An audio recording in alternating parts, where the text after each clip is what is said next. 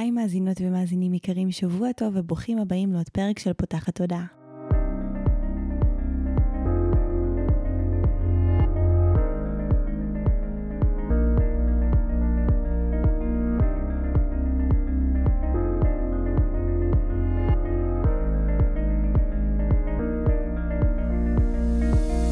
הפעם הראשונה שלכם כאן, פותחת הודעה היא תוכנית שנועדה להעביר רעיונות, לאתגר תפיסות קיימות ולפתוח את צורת החשיבה האוטומטית שנהוגה אצל כולנו לכל מיני כיוונים חדשים במטרה להכניס לחיים שלנו יותר כלילות, שלווה, זרימה, אהבה, קרבה וחופש, גם במערכת היחסים שלנו מול עצמנו וגם במערכות יחסים נוספות. אני ניצן אלפסי, אני מנחה של הפודקאסט הזה ואני מאמנת תודעתית ומלווה תהליכי העצמה אישית בעזרת כלים מעולמות התמודה, האנרגיה והרוח.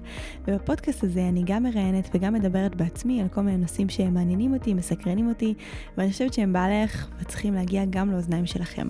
רגע לפני שנתחיל עם הפרק הבאמת נפלא שהכנו לכם להיום, קפצתי רק אה, לספר לכם שבסוף החודש, ב-21 ל-12, לאנשים שמביניכם, אה, יהיה לנו ריטריט יום התחדשות, שזה בעצם אה, סוג של מרחב שיאפשר לכם להיכנס. כמה שעות של הזנה עצמית, שאנחנו ממש ניפגש בו uh, ליום שלם, שאנחנו נלמד בו כלים, איך להזין את עצמנו, איך למלא את עצמנו מבפנים, איך להתחזק באמונה שלנו, איך לאזן את עצמנו רגשית, איך להתכונן ולהסתכל קדימה על שנת 2024 מתוך... עיניים uh, מאמינות ובוטחות, uh, שכן יכולות גם uh, לצעוד ולהחזיק איזשהו מרחב כזה של אמונה שיהיה טוב ולתכנן דברים שגם יוכלו להתגשם, לנצל את המומנטום הזה בשביל להרים את עצמנו רגשית ואנרגטית לקראת השנה החדשה, כי זה באמת איזשהו שער שמאפשר לנו היפרדות ממשקעים ומטענים, באמת לבחור באיזושהי דרך התנהלות חדשה, ממש למלא מחדש את המכל האנרגטי שלנו. אז מי שירצה פרטים, אני שמה לכם בתיאור, יש לנו ממש מקומות אחרונים, ואני אשמח מאוד מאוד לפגוש אתכם פנים מול פנים. בפרק שלנו השבוע אירחתי uh, אורחת שאני מאוד אוהבת לארח כאן, uh, וזו לא הפעם הראשונה שלה, רותם כהני, שהיא פסיכולוגית קלינית בהתמחות, מנחת סדנאות התפתחות אישית, גוף, נפש ומיינדפולנס, יוצרת תוכן ואת הפודקאסטים כאב וגדילה, ותקשורת מקרבת שפת החיים. אה, היא אישה שאני מאוד אוהבת, אה, כי היא מצליחה להביא בכל כך הרבה חוכמה ורגישות וטוב את העיניים המדעיות אה, ואת ההסברים על הנפש, ובאמת בצורה מאוד מאוד פרקטית ונעימה. ופניתי אליה כי שמעתי המון על המושג הזה שנקרא צמיחה פוסט-טראומטית, ורציתי רציתי ככה שנרחיב, אה, ויצא לנו פרק כזה שממש מדבר בעיניי על כלים פסיכולוגיים ורוחניים לצמיחה, צמיחה מקושי, ממשבר, אה, וגם צמיחה באופן כללי, אה, מהחיים עצמם, שיש בהם הכל מהכל. אז אנחנו ממש מקוות שתהנו מהפרק הזה, ואם באמת נתרמתם והפקתם ממנו ערך, אנחנו ממש נשמח שתשתפו אותו ברשתות החברתיות, עם אנשים שאתם אוהבים, כל מה שיאפשר לו באמת להגיע הלאה. אז תהנו, שתהיה לכם האזנה נעימה. היי רותם. היי ניצן. זו הפעם השנייה השלישית שאת השלישית כבר. מתערבב לי. כן. אוקיי, התארחתי אצלך, את התארחת אצלי. נכון. אה, ויצאנו לעשות הרבה דברים ככה ביחד, ואני מאוד אוהבת את השיח שלנו ומה שהוא אה, מביא.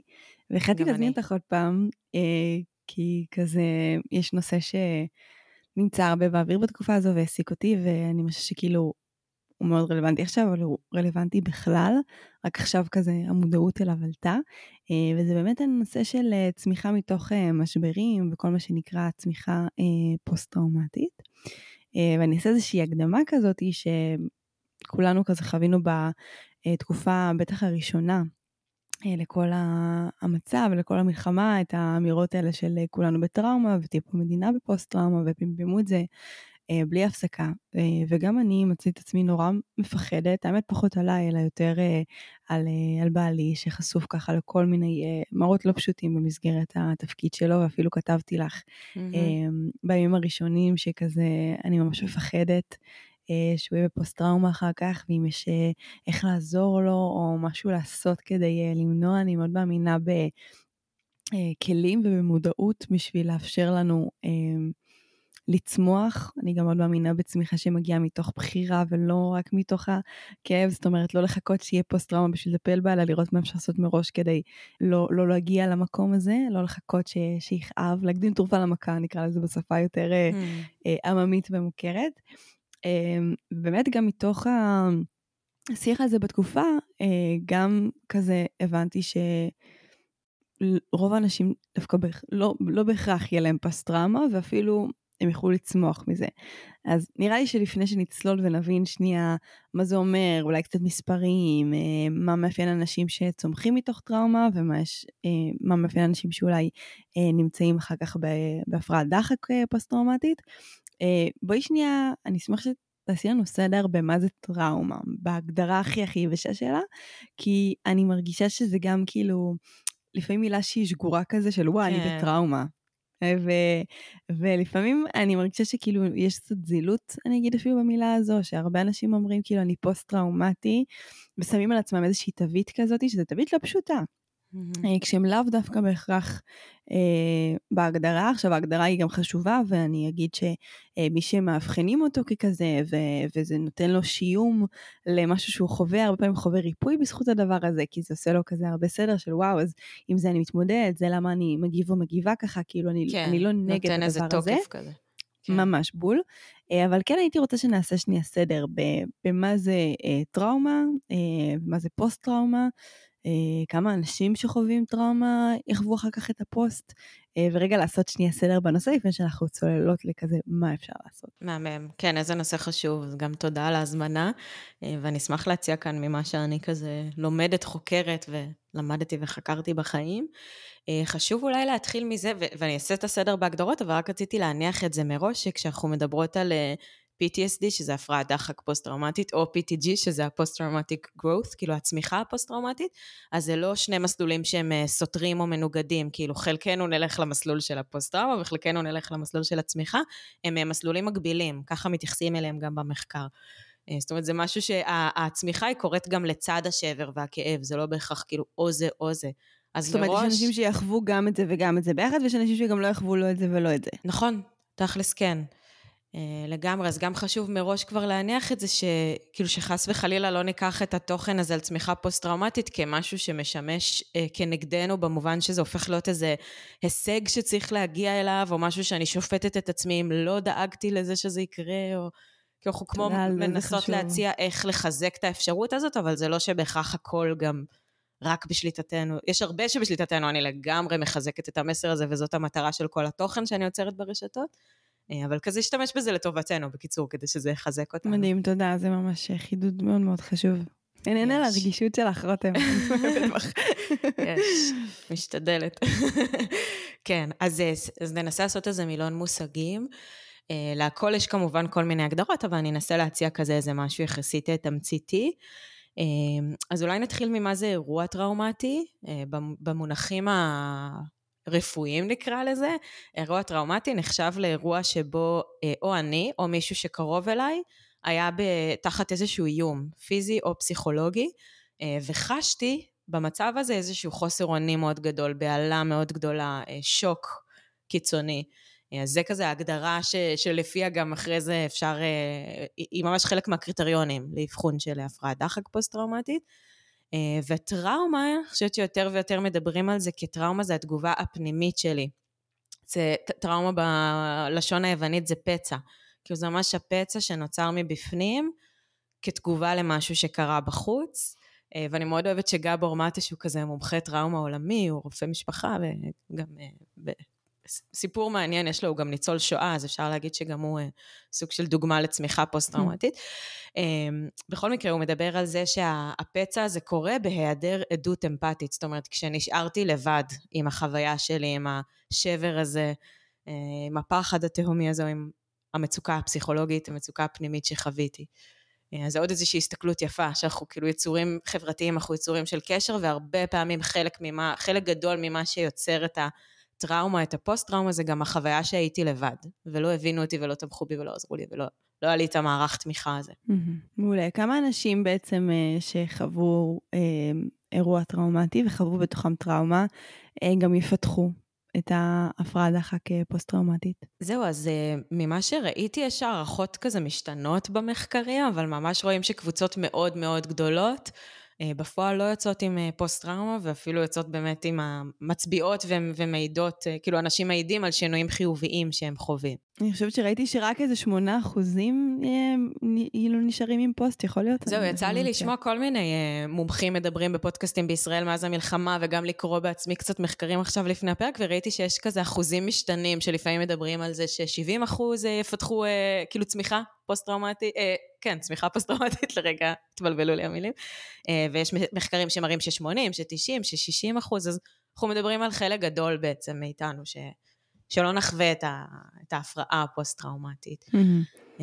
מה, יש דברים שמזהים מתוך המחקרים שהם יותר, נקרא לזה מקדמים או גורמים לכך שאנשים אה, יהיו, יפתחו את ההפרעה הפוסט-טראומטית? זאת אומרת, דיברת באמת על היעדר אה, תמיכה ואמפתיה, אה, שזה באמת גורם שכאילו נשמע גם מאוד הגיוני, בסוף אני חווה איזשהו אירוע מאוד קשה, ואני נשאר לבד, ואנחנו יצורים חברתיים אז אנחנו זקוקים לקשר מטבענו. אה, פלוס, אני מניחה שכשאנחנו נמצאים בתוך האירוע הזה, אז גם אנחנו מנותקים מהרבה משאבים פנימיים שלנו, רגשיים, רוחניים, פיזיים. וכשאין לנו תמיכה, אז אנחנו נכנסים עוד יותר ללופ. כאילו, תחשבו כמה, נגיד גם אם חוויתי אירוע קשה, אבל יש מסביבי את המעגל תמיכה, אז יש מי שיושיט לי יד והרים אותי למעלה. אה, כן. וכשאין לי את המעגל תמיכה, אז המדרון הוא כל כך אה, חלקלק, שנורא קל ליפול לתוכו ואפילו להעצים את, ה, את הכאב ואת הטראומה בתוכנו, אני חושבת, מתוך זה שכאילו, זה, זה רק אנחנו, והשד בתוכנו הוא כל כך גדול, תחשבו על דברים כאילו אפילו לא צריכים להיות טראומטיים, כמה השד בתוכנו הוא גדול כשאנחנו עם המחשבות שלנו ועם הניתוחים כן. הפנימיים שלנו והמחשבות. במיוחד שהרבה פעמים התגובה הפנימית האוטומטית לטראומה היא באמת אה, גם איזשהו שבר באמונות שלנו על עצמנו ועל העולם כמקום שהוא כבר לא בטוח, וגם חוויות רגשיות מאוד קשות של אשמה גדולה, של בושה, של אה, איזה מין בן אדם, אני כאילו אם לא היה שם אף אחד שעזר לי, להבנות נרטיב חדש ומטיב, שגם מדגיש את הכוחות שלי. אה, אז אני יכולה להישאר לבד באמת עם, אה, עם שבר מאוד גדול. וחשוב להגיד שכשאנחנו מדברות על תמיכה, אז אנחנו מדברות גם על אה, תמיכה מקצועית וטיפול, שהוא אחד הדברים שנראה לי ממש יכולים, טיפול אפקטיבי כמובן ומותאם, מאוד יכול לעזור למנוע ולקדם את הצמיחה, וגם על תמיכה אנושית כללית, כאילו להיות חלק מקבוצה. להיות חלק משבט, אפשר להסתכל איך באפריקה ובכל מיני מקומות שבטיים יותר גם אה, ממש עוזרים לאנשים לעבור ריפוי מחוויות מאוד מאוד קיצוניות בעזרת חוכמת השבט ובעזרת כוח הביחד. אני יודעת שגם את אה, נסעת אה, להיות חלק ממרחבים כאלה של אנשים שבעצם ניצלו מהטבח. נכון. גם של משפחות שכולות. של משפחות, וואו. את יכולה לספר נגיד מה, מה ראית שם בהיבט הקבוצתי על איך זה עוזר להתמודד עם, ה, עם הטראומה? וואי, יש לי צמרמורת רק כשאת שואלת את זה, כי זה באמת כל אחד ששאל אותי איך היה לי שם, זה הדבר הראשון שבערך שיתפתי, שפשוט נדהמתי מהעוצמה שלה ביחד. אה, שאנחנו כאנשי מקצוע היינו שם כדי ליצור את התנאים, ו- ואולי קצת ליצור כמו את ה... לא יודעת, לכוונן את התדר שיש שם, אם זה נשמע להחזיק הגיוני. מרחב. כן, כן, ליצור את האמונות יסוד שעליו תושתת האווירה והיחסים אולי, ההתייחסות אחד לשנייה, אבל הכוח שלה ביחד הוא היה הכי עוצמתי שיש בעיניי, ממש רוב האנשים שם שליוויתי, זה מה שהם אמרו לי, שמה שהכי תמך בהם זה להרגיש שיש סביבם אנשים שמבינים אותם רק בעזרת מבט, שהם לא תחת איזה תיוג כזה של ניצולים או שורדים, והם יכולים פשוט להיות הם, וכן לדבר מתי שבא להם על הסיפור, ולא לדבר מתי שלא בא להם, ופשוט החוויה הזאת של אני מובן, ויש עוד אנשים שחוו את זה בדיוק כמוני. זה היה מאוד מאוד עוצמתי. וואי, יש לי ממש צמרמורות עכשיו שדיברת, זה, זה מאוד מאוד חזק. פה אנחנו מדברות בסוף על איזשהו פצע קולקטיבי, אז באמת, יש בזה משהו מאוד תומך ועוזר, שגם אולי קל יותר לאתר את מי שחווה את אותם דברים, או ממש יצור עבור המרחבים.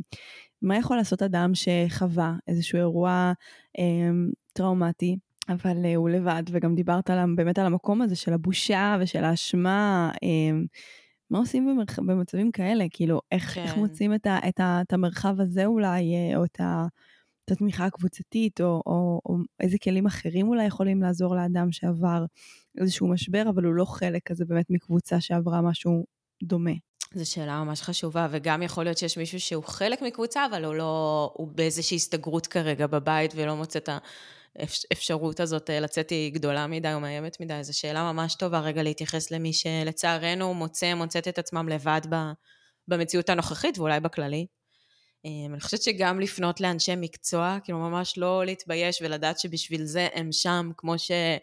לא יודעת, לרובנו נראה לי כשאנחנו, פתאום יש איזה שפעת או איזה משהו, אנחנו הולכים כאילו על אוטומט לרופא, אז גם כשהלב שלנו, הנפש שלנו זקוקים לזה, זה ממש בעיניי צריך להיות איזה אוטומט כזה שהולכים לאיש או אשת מקצוע, שחשוב להגיד שהם גם לא באו להחליף את הריק הזה, הם לא באו אה, לשים פלסטר על הבדידות ועל הלבד, אנשי מקצוע ממש מוכשרים או אומנו כדי לעזור לנו לצאת מהלבד ולמצוא את המעגלי תמיכה שלנו גם בחיים עצמם, כאילו לא רק בשעה של הסשן.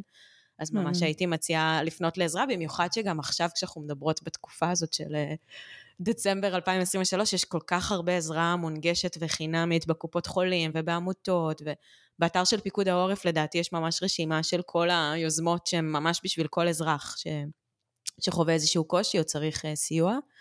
אז גם לפנות, אה, וגם כמובן נראה לי שהרבה דברים שנדבר עליהם בפרק יכולים גם לעזור להעצים את הכוחות שלנו לעזור לעצמנו, שזה בנוסף לצורך שלנו בתמיכה מבחוץ. וזה mm-hmm. לוקח אותי אולי לעוד איזשהו גורם מאוד משמעותי, שאם דיברנו על הביחד עד עכשיו כאיזשהו גורם משמעותי שמקדם צמיחה ויכול אה, מאוד לשמור עלינו, אז גם הגומר, הגומר, הגורם של אה, להיות באיזושהי פעולה. אה, מדברים על זה הרבה גם בתוך אירועים, אה, אירועי דחק קיצוניים, ככל שנוכל לעזור לאנשים להיות בפעולה ובעצם לצאת מאיזשהו קיפאון, אה, זה יכול לשמור עליהם, כי אז אנחנו מרגישים יותר בתוך המסוגלות ובתוך האונים שלנו, ופחות נסוגים לתוך החוסר אונים המאוד מאוד מציף ומאיים. אבל גם אחרי האירוע זה נכון. אז ממש לנסות לעודד את עצמנו לאיזושהי פעולה, שגם זה נושא מורכב, כי אני אומרת את זה, ומצד, ומצד שני אני חושבת על כל האנשים שזה בדיוק האתגר שלהם. כי נראה לי שבמצבי קצה אנחנו כזה, אם אני אחלק את זה בצורה גסה וכללית לשתי קבוצות, חלקנו, הדרך התמודדות שלנו תהיה פעולת יתר כזה, עשיית יתר, אני מדברת על זה הרבה בעמוד שלי באינסטגרם, וחלקנו יותר נהיה בכיוון של אה, תת תפקוד או תת עשייה, וזה לא שאחד מהם יותר טוב, זה שניהם אה, תגובות של, נכון. ה, של הגוף והנפש שלנו למצבי קצה. העניין הוא שאם אנחנו רגע מתמקדות בחשיבות של עשייה, אנחנו מדברות אולי על איזשהו אמצע בין היתר לתת, אנחנו מדברות על איזשהו אמצע שהוא כן סך הכל מטיב איתי, הוא לא מביא לשחיקה, הוא תורם לוויסות שלי, הוא תורם לתחושת מסוגלות ולתחושת סיפוק שלי, אה, אבל כל אחד והעשייה שלו, זאת אומרת אם אני יותר נוטה לה, להסתגרות ול... כזה תת עשייה, אז, אז יכול להיות שבשבילי פעולה תהיה בכלל לצאת מהמיטה, זאת הפעולה הראשונה, אפילו בתוך המיטה. רק לא יודעת מה, לכתוב הודעה לחברה ורגע להיות באיזשהו חיבור עם מישהו, או לעשות לעצמי דמיון מודרך בתוך המיטה. כאילו, יש, יש מגוון רחב של פעולות. מדהים, אבל החשיבות של לקחת איזשהו take action כזה. אני חושבת שזה גם חילוט חשוב, כי אנשים נגיד שהם מדמיינים פעולה, אז הם נורא כזה, טוב, אז נלך, לא יודעת מה, להתנדב, לעשות דברים גדולים, וזה יכול להיות גם משהו ממש קטן רק בשביל להניע את האנרגיה. זאת אומרת, שהאנרגיה עומדת במקום, אז היא נופלת, אבל כשהיא נמצאת בתנועה אז הרבה יותר קל לנו להרים את עצמנו. אז אני ממש ממש מאמינה שזה, שזה חשוב, ו, ושזה באמת לא צריך להיות משהו מאוד מאוד גדול. כי אבל, כל אחת uh, ביחס לעצמה כזה, באופן הדרגתי. לגמרי. לגמרי. Uh, דיברת על המקום הזה של באמת uh, תחושת מסוגלות, וגם הזכרת מקודם את המקום הזה של ליצור נרטיב חדש ומטיב, שמדגיש את החוזקות שלנו. הייתי רוצה שתרחיבי על זה קצת, מה זה אומר ואיך אנחנו יכולים לעשות את זה, כי זה נראה לי כמו כלי כזה שיכול לעזור לנו גם בכל מצב בחיים, ולאו דווקא רק בזמן משבר. כן, נכון. אה, זה באמת כאלה שאלות שבונות חוסן, שזה אולי עוד מושג מבלבל של כזה, מה ההבדל בין חוסן לבין הצמיחה, לבין כל הזה. אני יכולה להגיד שחוסן בגדול מדבר על הסוג של אה, to bounce back כזה, כאילו טולטלתי, עברתי איזשהו אירוע, ואני סוג של חוזרת ל... לתפקוד. אה, אני חוזרת לבייסליין כזה, לנקודת המוצא פחות או יותר, כמובן שתמיד אנחנו משתנות, אבל אני חוזרת לאיזושהי נקודת מוצא בחוויה הפיזית, אה, נפשית ובתפקוד שלי, והצמיחה מדברת על זה שלא רק חזרתי לנקודת ההתחלה, אלא גם צמחתי משם, חוויתי שינויים פסיכולוגיים חיוביים בחיים שלי בגוון של תחומים שאפשר להסתכל עליהם אחרי זה אם תרצי, על התחומים של הצמיחה. אמ, אז מה שאלנו בעצם פתאום שאל, שאלתי על אה, נרטיב אה, חדש ומטיב, ומטיב שמדגיש את החוזקות שלנו. אה, בטח. אנחנו עושים את זה. כי אני ממש מוצאת ש... זה עוד פעם נכון לכל מצב, לא רק לזמן משבר, ש... אחד הדברים אה, הכי רעים וקשים שאנחנו עושים לעצמנו זה שאנחנו מספרים לעצמנו סיפורים אה, על עצמנו שהם מקטינים אותנו, שמחלישים אותנו, אה, שלא רואים אותנו ואת החוזקות שלנו. אה, ואני, ונשמע לי שבאמת ההגדרה הזאת של להסתכל על עצמי מתוך עיניים חדשות ומתוך עיניים אה, שרואות המסוגלות שלי ולשנות את הנרטיב, את הסיפור בסוף, אה, זה משהו שיכול לעזור לכולנו כל הזמן. אז הייתי כן. שמחה שנרחיב קצת על איך עושים את זה. בטח. אז אני חושבת שאפשר לדבר על כמה באמת תרגילים של התבוננות כאלה שאנחנו יכולות לעשות עם עצמנו.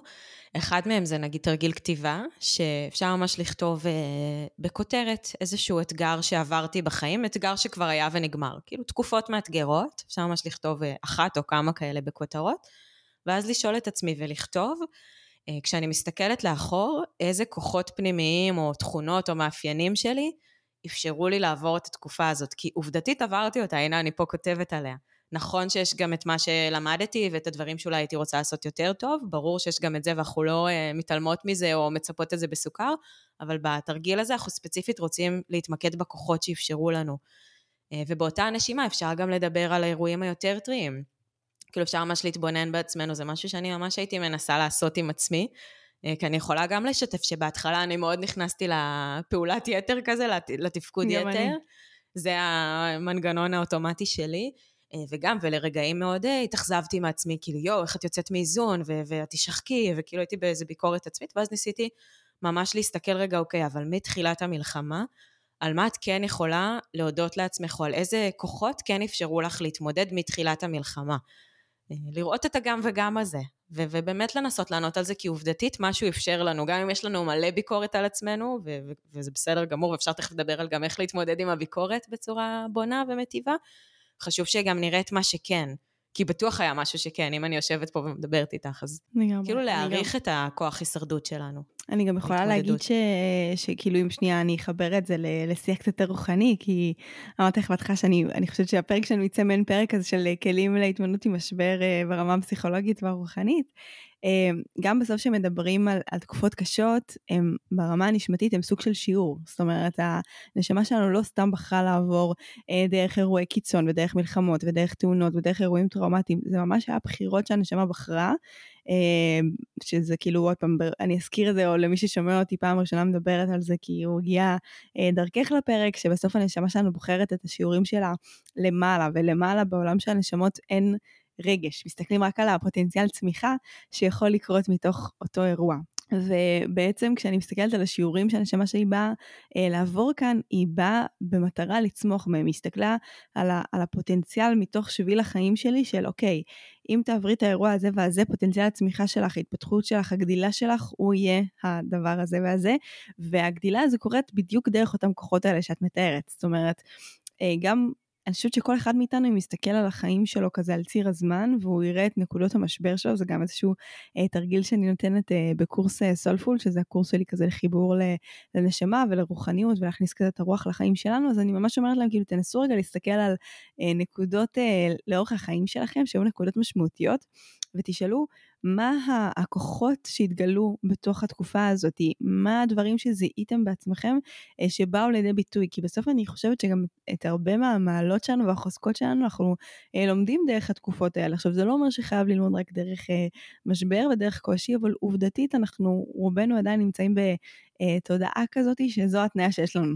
אפילו בעצם האמרות הקולקטיביות האלה של משבר, ממשבר צומחים, אז כולנו עדיין קצת מזמנים לעצמנו משברים כדי לצמוח מהם, אבל אז כל עוד זה כן. המצב, בואו לפחות כאילו באמת נסתכל על, על מה קרה שם, על איזה, איזה איכויות בי אה, פיתחתי מתוך הדבר הזה, אולי יותר רגישות, אולי יותר סובלנות, אולי יותר הקשבה, אולי יותר אה, תקשורת מקרבת, אולי יותר אה, אה, זמן ולתת משאבים לעצמי, אה, אולי גיליתי את היכולת ביטוי שלי, אולי נהייתי יותר אמיצה בזכות התקופה mm. הזאת, כאילו ממש רגע לראות אה, מה, מה זה קצת כאילו מרגיש לי מנותק אולי לקרוא לזה מתנות, בטח שאנחנו עוד נמצאים בתוך האירוע ונורא קשה לראות מתנות בסיטואציה כן. הזאת, אבל, אבל מה, מה הנשמה שלי שלחה לי, אה, שמה לי ארוז כזה שאני, שאני אה, אגלה אה, בתוך השביל, בתוך הנתיב שלי, שעובר כרגע בתוך הקושי הזה. אה, ואגב, לא תמיד כשאנחנו בתוך הקושי הספציפי הזה אנחנו נצליח לראות את הדברים. אה, יש הרבה דברים שקורים רק כשאנחנו בזום אאוט מהסיטואציה, אבל באמת פה יכול לעזור לנו האיש מקצוע שמלווה אותנו, חברה טובה שתוכל לשקף לנו, או באמת כן. להסתכל אה, אחורה על אירועים דומים. אני יכולה להגיד לך שכל האירוע הזה, עוד פעם, הוא שונה בתכלית מהקורונה, אבל אה, אני אקח את ההתמודדויות שלי כאילו בתוך המקום הזה של, mm-hmm. של חוסר ודאות, ו, ורגע כזה תחושה שהעולם, אה, סוף העולם הגיע. אה, העובדה שהיה קורונה לפני שלוש שנים, ארבע שנים כבר עוד מעט, יואו, מטורף. והיה לי את הרפרנס בראש לכאילו, אוקיי, עברת כבר תקופה קשה, התמודדת איתה, העסק צמח בזכות זה, את גילית על עצמך יכולות של גמישות וזה, כאילו, כבר היה לי בראש את הידיעה הזאת, והיא בנתה לי הרבה מאוד יכולת של מסוגלות. אז נכון שזו תקופה אחרת עכשיו, וגם יש לי ילד, ובא לי כאילו משרת בצבא, זה כאילו זה ממש... סצנריו מאוד מאוד שונה ממה שחוויתי אותו אז, אבל מה שיש לי בתיק, אני אקרא לזה, מה שאספתי לאורך הדרך, הוא נשאר שלי לתמיד. אז, אז זה גם איזה מה שאני ממליצה לכם, גם אם אתם לא מצליחים לראות את זה עכשיו, להסתכל mm. באמת, אה, כמו שרותם אמרה, אחורה על אירועים בחיים שלי, ו- ורגע להיזכר מה יש לי בתיק, ומה כבר אספתי mm. מתוך הדרך ומתוך השביל, ואיך אני יכולה להשתמש בזה עכשיו. כן. וואי, זה עלו לי נקודות להתייחס, זה זמן טוב. בטח. דברי yes. לנו. זה כי כשהקשבתי לך, נראה לי נגעת בכמה דברים אה, חשובים. יש גם, נזכרתי, אה, יש לי בפודקאסט כאבי גדילה, יש לי פרק על צמיחה פוסט-טראומטית מלפני הרבה זמן, שעם דוקטור אה, עירית סדן, שהיא פסיכולוגית שמתעסקת בטראומה המון שנים, והיא דיברה, היא הסבירה צמיחה פוסט-טראומטית בעזרת שאלה, היא קראה לזה שאלת הקסם, אז אני רגע מביאה את זה פה עם קרדיט אליה, שהיא אמרה כשאנחנו מסתכלות אחורה על, על טראומות, משברים, שבדיעבד היינו מקוות שהדבר הזה לא יקרה. אף אחד לא מאחל לדברים האלה, גם עכשיו. הלוואי וזה לא היה קורה ולא היינו צומחים מתוך הדבר הזה, היינו צומחים מתוך משהו אחר, כאילו אף פעם אנחנו לא נייחל לזה לקרות, אבל שאלת הקסם היא, כשאני מסתכלת לאחור, מהם הדברים שלא הייתי מוחקת. כאילו הייתי מוחקת את האירוע עצמו, אבל מהם הדברים שקרו בעקבותיו שלא הייתי מוחקת? נגיד לדוגמה, את זה שהתקרבתי ממש לחברה הזאת שלי, או כמו שאמרת, את זה שפתאום אה, גיליתי את הגמישות הזאת שיש בי. אז אותה הייתי משאירה, זאת בדיוק הצמיחה. זו כאילו שאלה שעוזרת לנו לבודד את המרכיבים של הצמיחה. אז יש גם את שאלת הקסם הזאת, אה, כמו מה לא הייתי מחזירה או מה לא הייתי מוחקת.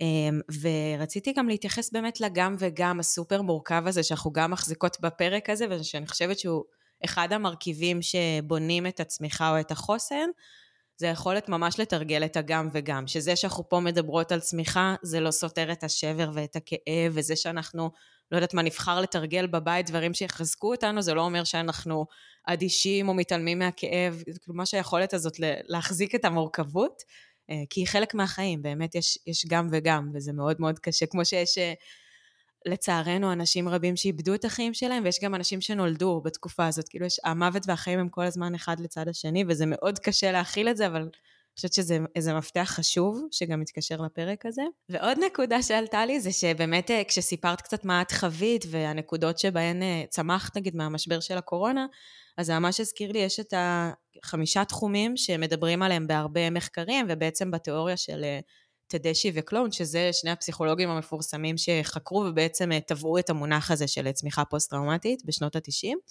והם דיברו על זה שלפי המחקרים שלהם הם מזהים חמישה תחומים עיקריים שרואים בהם את השינוי החיובי שקורה, אה, ששוב הוא לצד ולא במקום השבר והכאב וגם ההתמודדות עם המכאובים.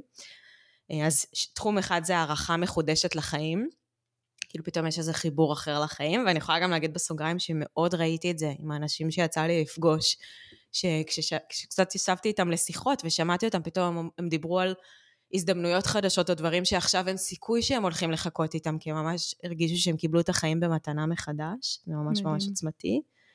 אה, תחום נוסף זה באמת שינוי ביחסים, שחווים פתאום יותר אה, עומק או יותר אינטימיות. אה, וגם היה אפשר לראות את זה, האמת, שפתאום חברות שמאוד התקרבו, אחים שפתאום נהיו ממש ממש ככה צמודים ברמת הקרבה.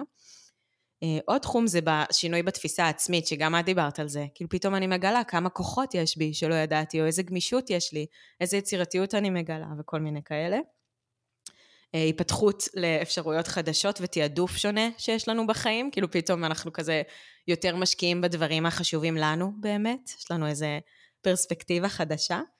אה, ועוד תחום שנראה לי את ממש תאהבי זה התפתחות רוחנית, שרואים שיש ממש איזו התרחבות אה, באמונות, זה יכול ללכת למקומות דתיים אבל ממש לאו דווקא, פשוט איזשהו חיבור אה, לעוד דברים שלא היה לפני. מדהים, איזה מעניין זה גם, אני חושבת שזה הכל מאוד הגיוני ו- ו- ומתחבר, ו- וזה גם בדיוק העניין, של להבין כמה, זה נכון שאומנם אירוע טראומטי יכול מעין להרגיש שהוא קצת סוגר לי את הדלת או עוצר לי את החיים, אבל הוא, הוא פותח לי גם כל כך הרבה אה, דלתות, אה, שזה, שזה מדהים. אה, יש דברים שאנחנו באמת יכולים חזק. לעשות, כן, הדלת. יש דברים שאנחנו יכולים לעשות כדי באמת אה, ללכת בנתיב הזה של, של צמיחה. אה, פוסט-טראומטית, כי דיברנו שהוא יכול להתקיים גם לצד הפוסט-טראומה או, או בלי קשר אליה, אה, ושבסוף אה, רוב האנשים באמת יהיו באחוזים גבוהים, לא משנה כל, כל מה שכל מחקר אומר, אבל בשורה התחתונה יש אחוז מאוד גדול שיהיה בצמיחה אחר כך, אז אמרת שיש דברים שהם בשליטתנו ואמרת שיש דברים שהם פחות, אז יש עוד דברים שיכולים באמת לחזק את, ה, את הנטייה הזו ללכת בנתיב הזה? כן, ננסה באמת אולי לתת כל מיני רעיונות, סליחה. אה, אז יש לנו באמת אה, הרבה אפשרויות לחזק את עצמנו ולנסות ככה לממש את פוטנציאל ההשפעה שלנו על הגוף, נפש, רגש שלנו. אה, אז אני חושבת שיש גם את העניין של יחסים שאולי כבר דיברנו עליו, אז אתחיל ממנו בקצרה, של באמת לא להישאר לבד, לשתף, לחפש את המעגלי תמיכה. יש היום, יש היום באמת כל כך הרבה אפשרויות, החל מקבוצות פייסבוק ועד למפגשים פיזיים ודרך קבוצות טיפול, סדנאות ומלא מלא דברים שיכולים להפגיש אותנו עם עוד אנשים. ואני אגיד אפילו יותר מזה או פחות מזה, להיות ביחד זה יכול להיות גם uh, ללכת לאותו חמ"ל ופשוט לפגוש אנשים שם, או אפילו שהם יהיו לצידי, זה בתור התחלה, רק לא להיות לבד כל הזמן בבית. אגב, יש חשיבות בעינייך שזה יהיה מרחב כאילו שהוא בהכרח, אה, נקרא לזה... כאילו נתת את החמ"ל, אז אולי זה עונה קצת על זה, אבל זה, זה... אני כאילו רוצה אולי לפתוח לאנשים את הראש, שזה לא חייב להיות עכשיו משהו שהוא בהכרח קשור למצב, או מתמודד עם המצב, או מיועד לאנשים שהיו במקום מסוים. נראה לי שגם ללכת לאיזשהו קורס התפתחות אישית, או ללכת אפילו כן, ל... חוג סלסה, משהו שיפגיש אתכם. זה מה שבא, גם לי עלת ריקוד כזה, משהו עם ריקוד. קבוצת ריצה, קבוצת הליכה, אה, כן, ממש מה שיוציא אתכם החוצה. אה, ושוב, וגם לפנות לטיפול, אפשר לשים את זה אולי בתוך היחסים, כאילו ליצור ממש רגע את הקשר המיטיב הזה גם בתוך, אה, לקבל את הקשר המיטיב הזה גם מעזרה מקצועית. אה, אז יש את זה, יש את כל האזור של אולי דאגה לגוף שלנו, החל מצרכים בסיסיים כמו שינה ותזונה, שזה הכל נושאים מאוד מאוד מורכבים, אבל באמת נרצה לתעדף אותם, כי גם ככה המשאבים שלנו מדולדלים בתקופה הזאת. אז ממש נרצה לחפש מה יכול לעזור לנו לישון, ואני באמת אומרת את זה ברגישות, אני יודעת שיש אנשים שמאוד סובלים מזה, וזה יכול אפילו לעצבן אותם לשמוע כזה, אה, נו, תשנו יותר טוב, הם כזה, אוקיי, יופי, אני מנסה שנים ואני ממש לא מצליח. אה, אבל כן לעודד גם פה להיעזר בעזרה מקצועית אם צריך, או באמת לנסות עוד דברים, כי יש כל כך הרבה דברים שיכולים לעזור, שתכף גם ניתן דוגמאות אולי. אה, אז יש, יש את הצרכים הבסיסיים של הגוף שנרצה לדאוג להם, ויש גם את כל העניין של אה, פורקן מתח מהגוף, או דאגה לוויסות של מערכת העצבים האוטונומית, שאני מדברת על זה הרבה, יש לנו גם פרק על זה האמת, בפודקאסט נכון. שלך. אמ, שזה יכול להיות באמת כל התרגולי נשימה, שאולי להרבה מאיתנו יצא מכל החורים כבר לשמוע על נשימה, אבל באמת חוזרים על זה בכל מקום, כי הנשימה היא מפתח מאוד מאוד משמעותי ויעיל. למי מאיתנו שמתחברים לזה, זה בסדר גם אם לא יש אינסוף דרכים אחרות לדאוג לגוף, אבל כן הנשימה מאוד יכולה לעזור, כי היא ממש אימון, היא אימון למערכת העצבים, למעבר ממצב של הפעלה ועוררות מוגברת ותגובה ללחץ, לבין תגובת איזון ורגיעה. כשאנחנו מעריכים את הנשיפה, כשאנחנו נושמים עמוק אל הבטן, אה, להרבה אנשים זה גם מאוד עוזר להירדם, לעשות את הנשימות האלה כזה בתוך המיטה אפילו. אה, זה יכול להיות באמת תנועה של הגוף, אה, שזו המלצה גם כזאת מאוד מאוד חשובה, כדי באמת לאפשר לעצמנו לפרוק מתח, להניע את הרגשות שכזה אגורים בתוכנו ותקועים ודחוסים, אז כשאנחנו באמת נעות עם הגוף שלנו, כמעט בכל צורה, בין אם זה קצת מתיחות, אפילו בתוך המיטה, נחזור ל, לרצף הזה, לבין לצאת להליכה בחוץ, ללכת לשיעור אה, יוגה או אימון קרוס, כל דבר שעושה לכם אה, נעים ושנגיש לכם, אולי זה הדגש. ככה הרבה פעמים נראה לי נופלות לחשיבת הכל או כלום, כזה, טוב, אין סיכוי שאני עושה עכשיו אה, שעה ריצה, אז, לא, אז אני לא עושה כלום, אני גם הרבה פעמים נופלת לזה. וממש לאחרונה ובדגש על המלחמה, אני גם פה יכולה לתת איזה דוגמה, נגיד, אני בימים כתיקונם עושה הרבה פעילות גופנית, זה משהו שממש חשוב לי וממש עושה לי טוב, ומתחילת המלחמה בקושי הצלחתי, אה, בגלל כל מיני דברים, פתאום ההרגלים שלנו הם כאילו פחות נגישים, וממש לקחתי את עצמי צעד צעד, ח... עשיתי חמש דקות אימון כל בוקר בתור התחלה. בואו נתחיל מזה, כאילו להתחיל ממשהו שהוא בר ביצוע כדי לבנות את המסוגלות ופשוט לעלות על המסלול הזה. אז בקיצור, הדגש הוא משהו שהוא נגיש ונוח ואפשרי, עדיף על כלום לגמרי. אה, כן, אז זה הדאגה לגוף. אמ, ויש עוד הרבה, יש באמת, אני חושבת, את הדאגה על הרגשות שלנו, אה, שזה יכול להיות באמת אה, לדאוג לביטוי רגשי, שזה גם במילים אם יש לנו אותם, כאילו לשתף אחרים בחיים שלנו, יש אנשים שגם פשוט מבטאים את עצמם, לא יודעת, מקליטים, זה גם תרגולים רגשיים, שאני פשוט מקליטה את עצמי, משתפת, ואז שומעת את עצמי, וזה גם איזה חיבור, או בלי לשמוע. תרגולי כתיבה כמובן, של כתיבה חופשית. אה, שההנחיה היא פשוט לא לתת לעט לעצור במשך איזה שלוש דקות, או שלושה דפים, כמה שנוח. אה, ממש לתת ל, ל, ל, לרגש לזרום מאיתנו ולקבל ביטוי ופורקן, ואיזשהו עיבוד כמובן. אה, אז יש את זה של הרגשות, שאולי אני שמה בכוכבית אולי לדבר קצת על ויסות רגשות גם תכף, כי דיברתי עכשיו יותר על הפורקן, ויש גם את הזווית של ה... אפשר לדבר עכשיו על ויסות, אם זה לא מבלבל. כן. לא, זה באמת נראה לי בא ביחד, פשוט כן. אני חושבת שלפעמים אנשים מפחדים לתת מקום לרגשות, כי הם מפחדים שהרגש כזה ישתלט או mm. יתגבר, ואנחנו ניכנס לאיזה סחרחורת כזאת קרוסלה אינסופית. אה, אז אני חושבת שזה אולי איזשהו שילוב של מצד אחד אני רוצה לתת מקום, ובאותו זמן אני, אם נדמה את זה להתרוקנות, אני כאילו מתרוקנת מהרגש, כי אני מוציאה אותו, אז אני רוצה גם למלא את עצמי בכוחות או במשאבים. אה, אז נגיד אם אני, אני אנסה לתת דוגמה קונקרטית, אפילו עם בכי, אני ממש אוהבת לבכות. גם אני. ואני מאוד מאמינה בבכי, הוצאתי על זה מייל בניוזלטר שלי, על, על הכוח הגאוני והמרפא של בכי, זה באמת מנגנון גאוני של הגוף שלנו. ובאותה נשימה לחלקנו בכי הוא מאיים, כי אנחנו מפחדות שכזה, זה, זה, זה לא ייפסק, או זה, אנחנו נתחיל להיחנק, כאילו זה יכול להיות מאוד מאוד מציף כזה. אז כשאני מרוקנת את עצמי מהבכי, אני, אם אני רואה שזה נהיה כזה מאוד מאוד אינטנסיבי וזה מתחיל לאיים עליי באיזושהי צורה, אז אני גם יכולה קודם כל להזכיר לעצמי שהגוף שלי יודע מה הוא עושה, וזה בסדר, וזה גל שהוא יעבור, יש גם את הדרך הזאת, ואני גם יכולה תוך כדי לשדר לעצמי תחושת ביטחון, לשדר למוח שלי תחושת ביטחון, ואיך אני יכולה לעשות את זה? אה, דרך קרקוע למשל, כאילו רגע לשים לב גם לקרקע שתחתיי, או נקודות מפגש של הגוף עם ה... מה שמחזיק אותו כרגע, אם זה כיסא או מזרון, או, הקר... או רק המפגש של כפות הרגליים עם הרצפה, שזה נשמע אולי מוזר, איך זה יכול לעזור, אבל זה באמת דברים שמאותתים למוח שלנו, אנחנו לא בסכנה, זה בסדר, הנה אפשר לבכות, יש לי כאן את הקרקע שמחזיקה אותי, לקחת נשימה אם זה אפשרי כמובן, כל מיני דברים שרגע משדרים דרך הגוף למוח שהכל בסדר ואנחנו בטוחים וזה אפשרי ואני מסוגלת, או דרך המוח לשדר לגוף, זה דו-כיווני כזה כמובן, כן. דרך המילים המרגיעות, לשד... ליצור את התחושת ביטחון הזאת. כן. מדהים. אוקיי, יש עוד משהו ב subtitles האלה של, של דיברנו על לשתף ולחפש מעגלי תמיכה, לדאוג לרמה הפיזית, לבסס את מערכת העצבים. אה, לבחור באמת דברים נגישים, לדאוג לרגשות שלנו. נכון. כן, ברגשות אולי אפשר לדבר גם קצת על אה, שיום רגשי, שזה משהו שמדברים עליו הרבה, כאילו לזהות אה, מה אני מרגישה, לזהות את המחשבות שלי, כל העבודת מודעות הזאת. שגם יכולה לעזור, כי אז מאיזושהי חוויה מאוד כללית, שאני לא יודעת איפה היא מתחילה ונגמרת, אני מדברת על חוויה רגשית, כשאני מתארת את זה באיזשהו שם, וזה לא צריך להיות מדעי דרך אגב, השם יכול להיות אפילו מאוד uh, ציורי כזה. אני יכולה להגיד, יש לי מזג אוויר, אה, לא יודעת מה, סוער או אפרורי, זה יכול להיות אפילו בתיאור של אה, מזג אוויר, או כן בתיאור של רגש ממאגר רגשות שאני יכולה לשלוח, יש לי כזה מאגר רגשות. אה, והחשיבות של זה זה שזה נותן למוח שלנו איזשהו פשר, וזה כאילו שם התחלה, אמצע וסוף לדבר הזה. פתאום אני כזה יודעת עם מה אני מתמודדת, וזה גם הופך להיות חלק ממני. אני אוטומטית נהיית רחבה יותר, כי יש את החלק שמרגיש את מה שהוא מרגיש, ויש את החלק שזיהה, ו... יש אותי רחבה יותר שמכילה את כל החלקים האלה ויכולה להתמודד איתם. זה מהמם, ואני גם שמחה שנתת את הדגש הזה שכאילו זה לא חייב להיות אה, עם איזשהו אה, לייבל עליו, כי אני מוצאת שהמון פעמים אנחנו, נגיד שאני מלמדת אנשים באמת את הנושא של אה, איזון רגשי בתוכניות שלי, ואת המקום הזה של לתת מקום לרגש, ויש את השאלה הזאת של רגע לעצור ולשים לב מה אני מרגישה. אז הנטייה הטבעית של הראש שלנו זה לחפש לדבר הזה שם. אני מרגישה עצב, אני מרגישה פחד, אני מרגישה כעס.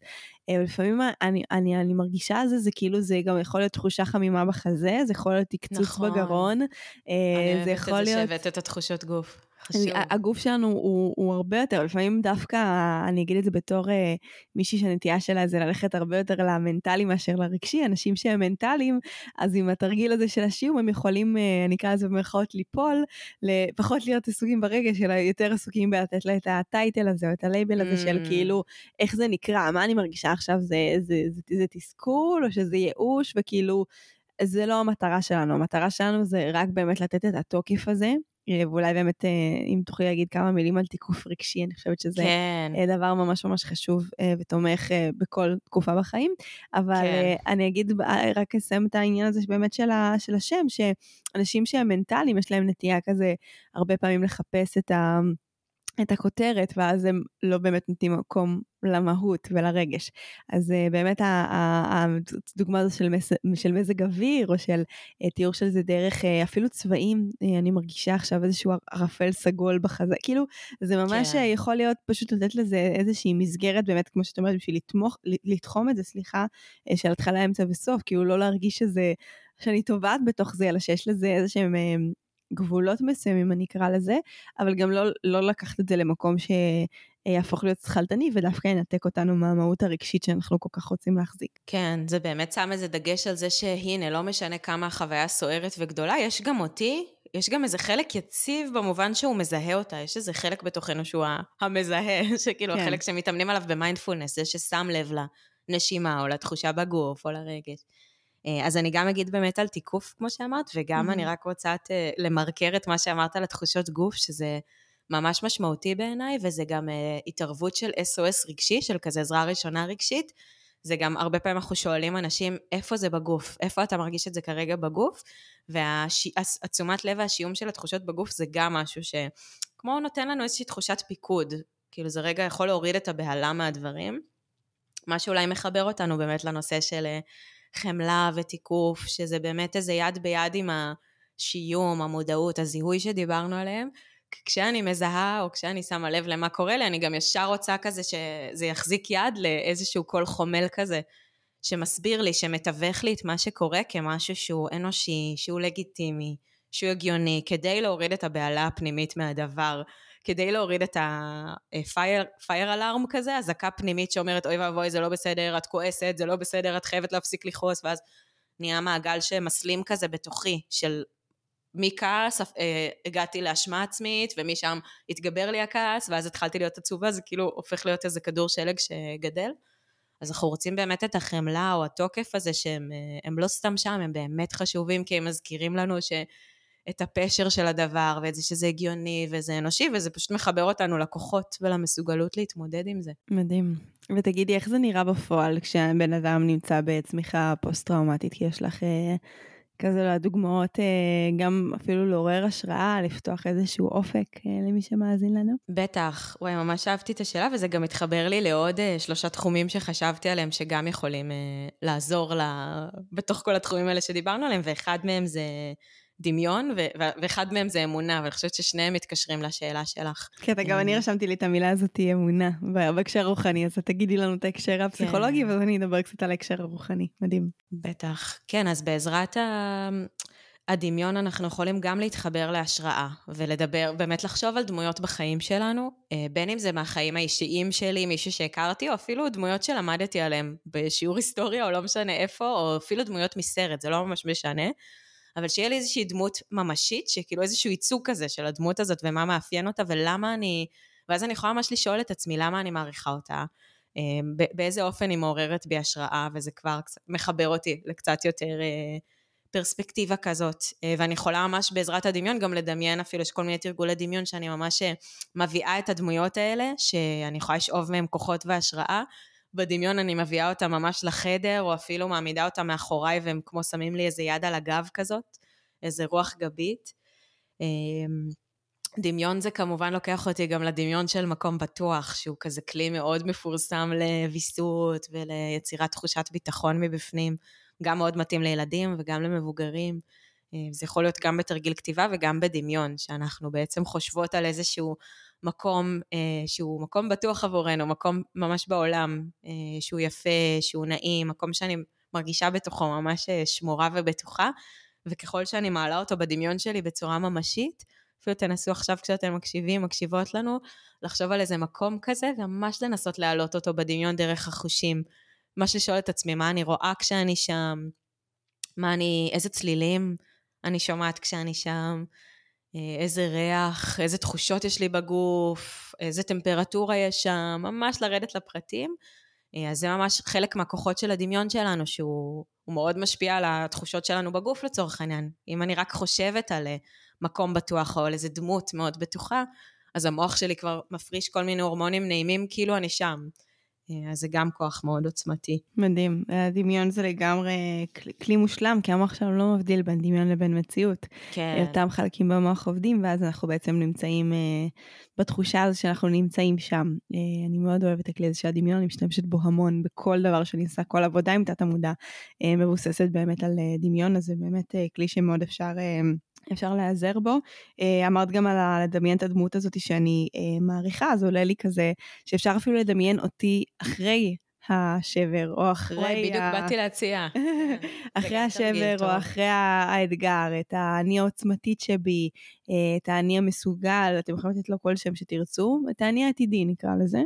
כן. אה, שכבר נמצא אחרי השלב הזה, וממש לבוא ולהתייעץ איתו, כאילו, מה עשית, איזה בחירות אה, בחרת, מה, מה אפשר לך לצמוח מתוך זה, איזה עצה אתה יכול לתת לי אה, לנקודה שבה אני נמצא עכשיו, ולפעמים כאילו שזה מישהו מפורסם או זה, זה יכול להרגיש אה, אולי טיפה רחוק, אולי נכון. לחלק מהאנשים אה, אז דווקא כאילו לדבר עם עצמנו, פשוט בנקודה אחרת, יכול להיות מאוד מאוד uh, תומך. לגמרי, וזה יכול להיות גם מחזק מהמקום של אה, איך אני של עוד שנה או חמש שנים. כשאני אסתכל לאחור, במה אני אתגאה, כאילו מה אני אראה שם, בכוחות שלי שהם גם היום, אז זה יכול גם לעזור לנו להתחבר לעצמנו מאיזה מקום מחזק כזה. מדהים. והזכרת לי עוד תרגיל שאני ממש אוהבת של דמיון, אה, שאני עושה בחלק מהסדנאות שלי, שזה ממש אה, מתחבר למה שאמרת, זה אספה פנימית של כל הגילאים שלי. מה זה אומר? אני עושה איזשהו דמיון בתוכי שאני פוגשת גם את הילדה הפנימית, את הילדה שהייתי, גם את המבוגרת שאליה אני גודלת, וגם אותי של עכשיו. ואני הקטנה ואני המבוגרת יותר, שתיהן שם כאיזשהו כוח עזר. כמו, ממש כמו שאמרתם, באות לייעץ לי מהחוכמה שלהן, כי גם לילדים וגם למבוגרים יש המון המון חוכמה מהזווית הייחודית שלהם. אז הן באות גם לייעץ לי וגם לחזק אותי ולראות אותי בעיניים טובות. איזה מהמם. כן, אפשר להיפגש גם במקום בטוח, שזה ווין ווין, לדמיין שאנחנו באיזה שדה יפה, או לא יודעת, ים, או כל אחד ומה ש... מושלם. זה אהבתי ממש. אה, אני לפעמים עושה את זה כאילו בהקשר של לפגוש את עצמנו ממש מכל אה, צירי הזמן, אבל זה כבר לריפוי אה, של יותר זיכרונות, הדפוסים שאנחנו חווים. אז אהבתי גם את המקום הזה של כאילו להשתמש בהם כ, כבאמת כוח שרואה אותי בעיניים טובות, כי, כי אף אחד לא מכיר אותי כמוני ואף אחד לא יודע, לא יכול להביא לי חמלה כמו שאני יכולה להביא לעצמי מתוך הדברים שאני עוברת. מהמם. מה רצית להגיד לנו בקשר לאמונה? אני חושבת שזה מאוד מתחבר למה שדיברנו עכשיו. כאילו, יש את האמונה שמשתנה לחלקנו בעקבות חוויות כאלה, שהיא נהיית אמונה באמת יותר, נקרא לזה במשהו רוחני, רחב יותר, אה, לא משנה אם זה אלוהים או יקום או טבע או בריאה וכל אחת ואיך שהיא קוראת לזה, אבל איזושהי אמונה שמתחזקת בכוח החיים או משהו שהוא אה, חיצוני לי. ויש גם את האמונה הפנימית, אני חושבת, שמתחזקת, שזה מתחבר כבר למה שדיברנו, שכאילו פתאום אני הרבה יותר אה, מאמינה בעצמי, בכוחות שלי, בתעצומות הנפש, אה, להתמודד עם דברים, אה, ושזה עוד איזשהו משאב, אולי זה מה שרציתי להגיד, mm-hmm. שכאילו כשאנחנו יכולות להתחבר לאיזושהי אמונה, ויש כאן גם מגוון כל כך רחב של אפשרויות. יש אפילו תפילה, נגיד תפילה זה יכול להיות משהו שהוא דתי לחלקנו, ואם זה מה שעובד לנו אז מעולה, ולחלקנו שאנחנו אולי לא מתחברות לדת, תפילה יכולה להיות מאוד אישית, יכולה להיות ממש במילים שלי, אה, תפילה יכולה להיות תחושה בגוף, יכולה להיות דימוי מסוים שאני רואה, כמו איזה תמונה או ציור, ויכולה להיות באמת במילים. ממש. יש לי אפילו דוגמה ממש יפה על זה בהקשר של, אה, של אמונה, שיש לי נגיד אה, בוגרת של אה, אחד הקורסים שהיא עושה עכשיו את סולפול, שזה הקורס באמת הרוחני שלי, והיא מאוד חששה להצטרף לקורס הזה, כי היא אמרה, אני כאילו, אני כזה סוג של אתאיסטית, אני לא, לא מחוברת לדעת, אני לא יודעת איך להתחבר כאילו לכל הדברים שאת מדברת, אבל היא הייתה מאוד סקרנית והצטרפה, ואז היא בדיוק שלחה לי אתמול, שלשום, שהיא יצרה לעצמה סוג של סידור אישי. כאילו היא קראה לזה סידור במרכאות, היא אמרה לי זה כמו, כמו סידור, כי אני, לא, כי אני לא דתייה, אבל היא ממש כתבה שם סוג של אה, תפילות, או הכניסה לשם כל מיני טכניקות שלימדתי בקורס. אה, ואני חושבת שהדבר הזה הוא באמת ממש ממש אה, כאילו אישי, ואנחנו יכולים לבנות אותו. גם לי, כאילו, כמה שאני מאמינה, ואני גם מחוברת לבורא עולם, ולא רק ליקום, לא יודעת, לא, לא, לא, לא מצליחה לקרוא ברכות השחר לצורך העניין, אבל לי יש את הברכה שלי, שאני מברכת אה, אה, בבוקר, או את התפילה שאני נושאת אה, כשקשה לי, ואני חושבת שבאמת, דיברת על המשאב הזה של האמונה, זה משאב ש... כאילו, אני חושבת שאי אפשר לעבור אף תקופה בחיים בלעדיו. כאילו, את החיים שלנו באופן כללי אפשר להעביר בהרגשה שלי בלי אמונה. אז על אחת כמה וכמה ב, בתוך תקופות של אה, משבר, זה כאילו, זה, זה, זה פשוט אה, תחושה מאוד בודדה, ותחושה שהכל על הכתפיים שלי. אה, והסתובבתי ככה הרבה שנים, אני חייבת להגיד, כאילו, המקום הזה שהכל על הכתפיים שלי, כי כאילו, אין מי שיעזור לי, אין מי שכאילו יתמוך. ו- ואני חושבת שברגע שאתה נפתח לשותפות הזאת עם, אה, עם כוחות עליונים, זה לא משנה עוד פעם, כמו שאמרת, נקרא לזה בורא, בריאה, יקום, אה, אלוהים, הטבע, אם הקוסמית, לא יודעת, מה שתרצו, אה, אבל שיש איתי איזושהי שותפות של כוח גדול ממני, זה גם רגע מזכיר לי ש... שאני לא לבד כאן. זה יכול להיות, אגב, גם האני העליון קוראים לזה הרבה פעמים. אמ, זה יכול להיות גם כאילו לא, הנשמה שלי, זה, יכולים ממש גם לקשר את זה למשהו שהוא שלנו, אם זה מרגיש לנו דמות זרה. אה, אבל זה כאילו רגע להתחבר למשהו שהוא טיפה יותר גבוה מה...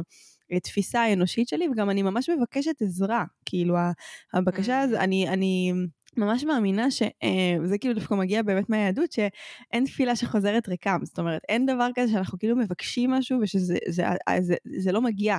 למישהו. אז תבקשו, אני ממש מבקשת, אני מבקשת כוחות, אני מבקשת עזרה ואני מבקשת סיוע, אני מבקשת שישלחו לי סימנים ומסרים מחזקים, אני מבקשת uh, לקבל uh, חיזוקים ותזכורות שאני שמורה ומוגנת, אני מק... וזה, וזה בדברים הקטנים, זה יכול להיות בצירוף מספרים שאני אראה, זה יכול להיות באיזה פידבק שפתאום אני אקבל uh, באינסטגרם שיזכיר לי um, איזשהו משהו שקצת שכחתי, זה, זה באמת, mm-hmm. זה כאילו אנחנו לא, לא צריכים עכשיו שמישהו uh, עם מטוס בשמיים ודגל uh, יכתוב את השם שלנו ויגיד לנו את המסר, כי אנחנו מחפשים נורא דברים לפעמים גרנדיוזיים, יש לי פרק שלם על מסרים אה, שאפשר להקשיב לו. אה, אבל זה ממש בדברים הקטנים, אה, אז, אז אני ממש ממליצה גם לבקש, ו, ואם אתם מרגישים ניתוק מוחלט מה, מהכוחות האלה, אז, אז ממש להגיד, אני במשך כאילו לא יודעת, חודשים הייתי כותבת בכתיבות בוקר שלי, או בכל מיני זמנים שהיה כתיבה אינטואיטיבית, או שהייתי כזה כותבת אה, חלומות או משאלות, הייתי ממש אומרת, אני רוצה להרגיש את זה, הייתי ממש מקנאה באנשים ש, שיש להם את האמונה הזאת, שיש להם mm. את ההשגחה הזאת, שכאילו יש להם את הידיעה הזאת שיש איתם מישהו. ו- וממש הייתי מבקשת את זה, וזה קרה, כי, כי ביקשתי ו- ו- ו- והייתי פתוחה לזה. אמ, אז אני חושבת שזה קיים אצל כולנו, אין מישהו שאין לו השגחה אה, ושמירה וליווי, וזה בסך הכל ההסכמה הזאת. אני חושבת שהמשבר הרבה פעמים גורם לנו להיות סוג של אמ, בחוסר אונים, ואז אנחנו כאילו פונים לעזרה וסיוע גבוה, אבל זה לא חייב להגיע רק מהמקום הזה. אבל אחת כמה וכמה, אם אנחנו בתוך תקופה של משבר או תקופה כזאת של קושי, אז, אז ממש לבקש את זה, ואתם תופתעו כמה, כאילו זה היה פה כל הזמן, אבל לא ראינו. ו- ויש משהו מאוד מאוד מחזק בלהיות אה, נוכחים לסימנים האלה, למסרים האלה, לתמיכה, להשגחה, לה... זה, זה מאוד מאוד עוצמתי. ומאוד מאוד מחבר, וזה אחת המתנות, לא סתם אה, באמת... משאב. ממש. זה גם משאב וזה גם ממש, אה, כאילו, כמו שדיברת מקודם, על התחומים האלה שמזהים שאנשים אה, אה, צומחים מהם. כאילו, זה מאוד מאוד הגיוני שהמקום הרוח, הרוחני הזה נפתח, כי כאילו...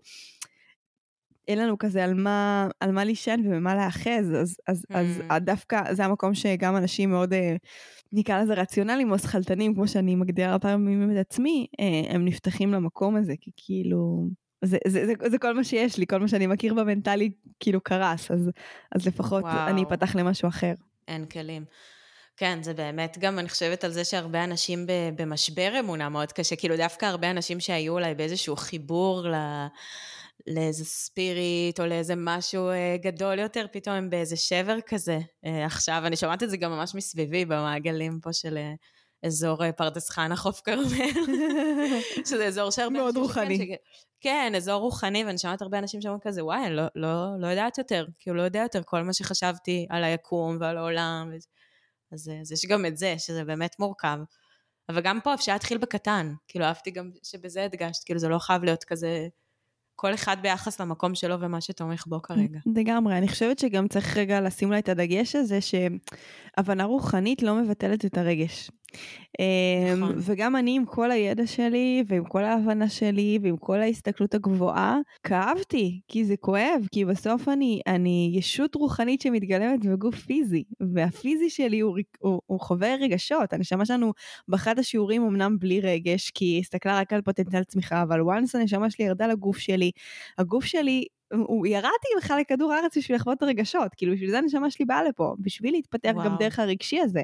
אז, אז אה, אני לא רוצה שתיקחו את המקום הרוחני הזה למקום שאומר, אוקיי, אז, אז, אז זה לא הגיוני, בדיוק, של אוקיי, אז זה לא הגיוני שאני חב, או כן, כאילו להסתכל על זה במקום של כזה, הכל מדויק, אז זה בסדר, אז לא, זה גם לי, גם לי זה כאב, וגם אני לצד ההחזקה של כאילו, הכל מגיע כחלק מתוכנית אלוהית, היה בי המון גם כעס של כזה, מה זאת תוכנית עליי את המאפנה הזו? כאילו, מה זה הדבר הזה? למה אנחנו צריכים לעבור את כל זה? וזה היה ממש כמו שני קולות בתוכי שכל פעם נדדתי ביניהם, וזה גם בסדר. כאילו, אני ממש רוצה כן. לחזק כן. אתכם. גם היו אנשים שאגב התייעצו ואמרו לי, כאילו, יש הרבה מורים אה, רוחניים שכאילו פתאום אה, כזה מדברים ברמה שהיא מאוד לא, לא מוארת, או לא, כאילו...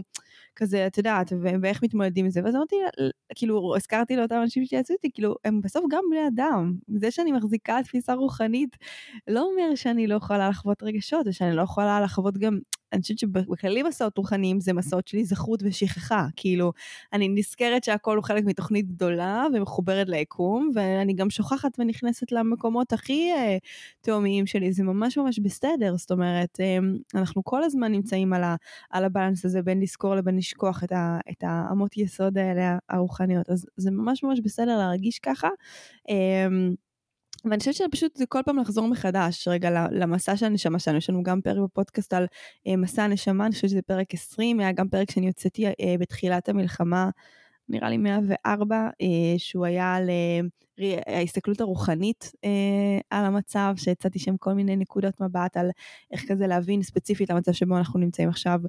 איך לראות אותו אחרת, אבל, אבל זה באמת גם נכון לכל, לכל תקופה. אז שני הפרקים האלה יכולים uh, לעזור לכם שנייה לגייס את הנקודת מבט הנוספת הזאת, ששוב, היא לא מבטלת את זה ש, שכואב ומתסכל, ו, כן. ו, ואנחנו בסוף כואבים, אבל היא ממש. עבורי נותנת באמת איזשהו משאב, איזשהו אופק, אה, ואיזושהי תקווה, שאני חושבת שזה זה, זה, זה כאילו דבר הכי חשוב, אה, או בין ממש. החשובים. בתקופות כאלה. ממש, כן, וגם איזה מזל כמו תמיד שיש כל כך הרבה נתיבים שאפשר לצעוד בהם כדי להתחזק ולדאוג לעצמנו, שגם מי שכרגע בכזה שבר או כזה כאב שהאמונה או תקווה זה מילים כאילו רחוקות שנות אור, זה גם בסדר, ו- וכרגע תתחילו בנתיבים אחרים שיתמכו בכם, שדיברנו פה על הרבה אחרים, אז תמיד אני נזכרת שכזה, איזה מזל שיש את השפע דרכים האלה לדאוג לעצמנו. ממש, אני חושבת שגם הבאנו פה מלא כלים, אני בדיוק כזה מסתכלת, אני כזה, וואו, בהצלחה לי, ואני בסוף כל פרק כזה מסכמת אה, נכון. בבריף את הכל, ואני כזה, נראה לי רק הבריף שלי זה איזה חמש, אה, חמש דקות על כל נכון. הכלים המדהימים שהבאנו פה, כמו תמיד, היה לי סופר כיף איתך את כזאת, אני אוהבת נורא את השילוב שלנו. אה, שמיים וארץ ומה שביניהם כזה. ממש. יש עוד משהו שחשוב לך להגיד ככה לסיכום על הנושא לפני שאנחנו ניפרד? אמ, וואו, האמת שעולים לי כמה דברים, אני אעשה את זה קצר. אה, גם אחד על אה, ויקטור פרנקל, שאני מרגישה כמו כמעט מחויבות אה, לציין אותו, הוא ספציפית עבורי דמות שמעוררת המון המון השראה, וכל הגישה שלו, שהוא פיתח, הוא גם ניצול שואה בעצמו, ופסיכיאטר, ופיתח את הלוגותרפיה, וכל הגישה שלו מבוססת על האדם מחפש משמעות הזה. וזה קצת מתחבר לדברים שדיברנו עליהם, אבל בא לי להוסיף את המרכיב הזה של המשמעות. של החיפוש המשמעות האישית שלי בתוך ההתמודדות הזאת, בתוך מה שאני עושה ביום-יום.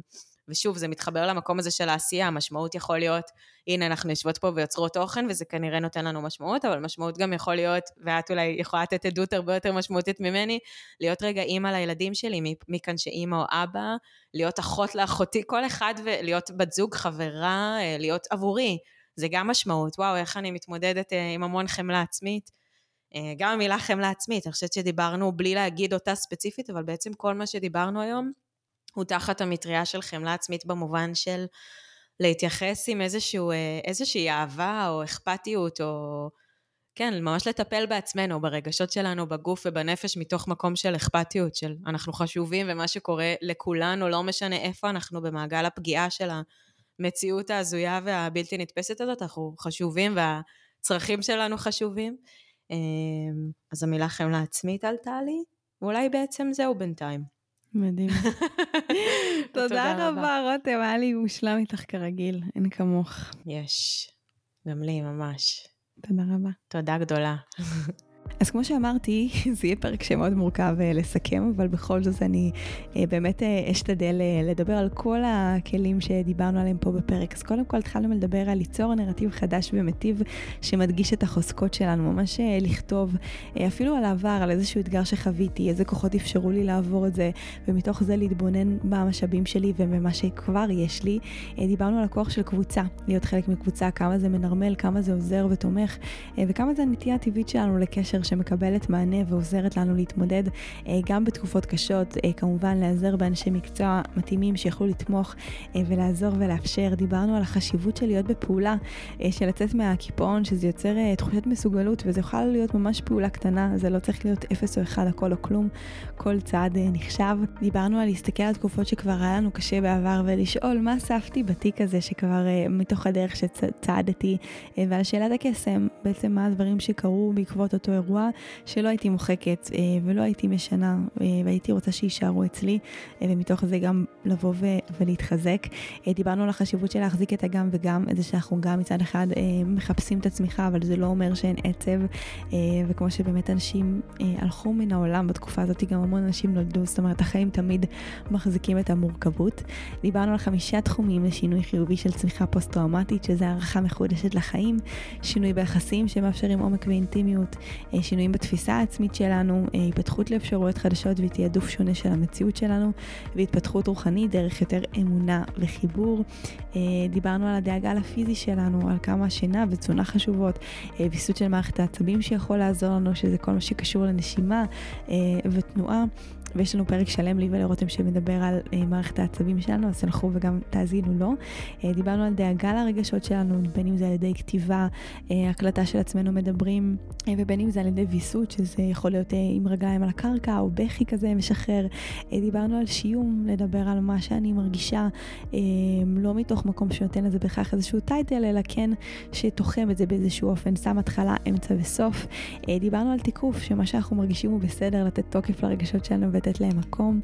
דיברנו על דמיון ככלי מדהים שממש יכול לעזור לנו, זה יכול להיות לדמיין דמות שאנחנו מעריכים, שאנחנו רוצים לשאוב מהם כוחות והשראה, להתייעץ איתם, או פשוט לדמיין שהם נותנים לנו רוח גבית. דיברנו על זה שאפשר לדמיין מקום בטוח, מקום יפה, איזשהו מקום שאנחנו מרגישים בו שמורים, וככה באמת לתת לעצמנו להרגיש את זה בכל החושים. אפשר גם לדמיין את האני העתידי ולדבר ולהתייעץ איתו, אני שכבר נמצא אחרי הקושי ואחרי המשבר. אפשר לעשות אספה של כל מיני גילאים של אני הקטנה ואני העתידית שמייצות לי. אה, ודיברנו על האמונה וכמה היא חשובה אה, בתקופה הזאת, כמה באמת אה, לבקש את העזרה הזאת, לבקש את הסימנים, לבקש את ההכוונה, ומתוך הדבר הזה אתם תראו שהאמונה שלכם מתמלאת, כמובן שגם מי שרוצה יותר העמקה, יש את קורס סולפול שדיברתי עליו גם בפרק, שהפרטים שלו נמצאים בתיאור של הפרק כאן למטה, ואפשר להצטרף אליו וללמוד באמת איך לחזק את האמונה ולהתחבר יותר לצד באמת של הרוח, אבל בצורה מאוד מקורקעת ופרקטית, אתם כבר מכירים אותי, אני לא... אני לא רק דיבורים באוויר, חשוב לי שזה יהיה מגובה במשימות ודברים שיעזרו לנו להנכיח את זה. אז אה, זהו, פרק מפוצץ בכלים, מפוצץ בידע ותוכן, אני ממש מקווה שנהניתם ממנו, אה, ושאם ככה היה באמת שתעבירו אותו הלאה, זה מאוד מאוד חשוב לנו שהידע הזה יגיע לכל מי שזקוק לו. אז תודה רבה שהאזנתם ואנחנו נתראה בפרק הבא.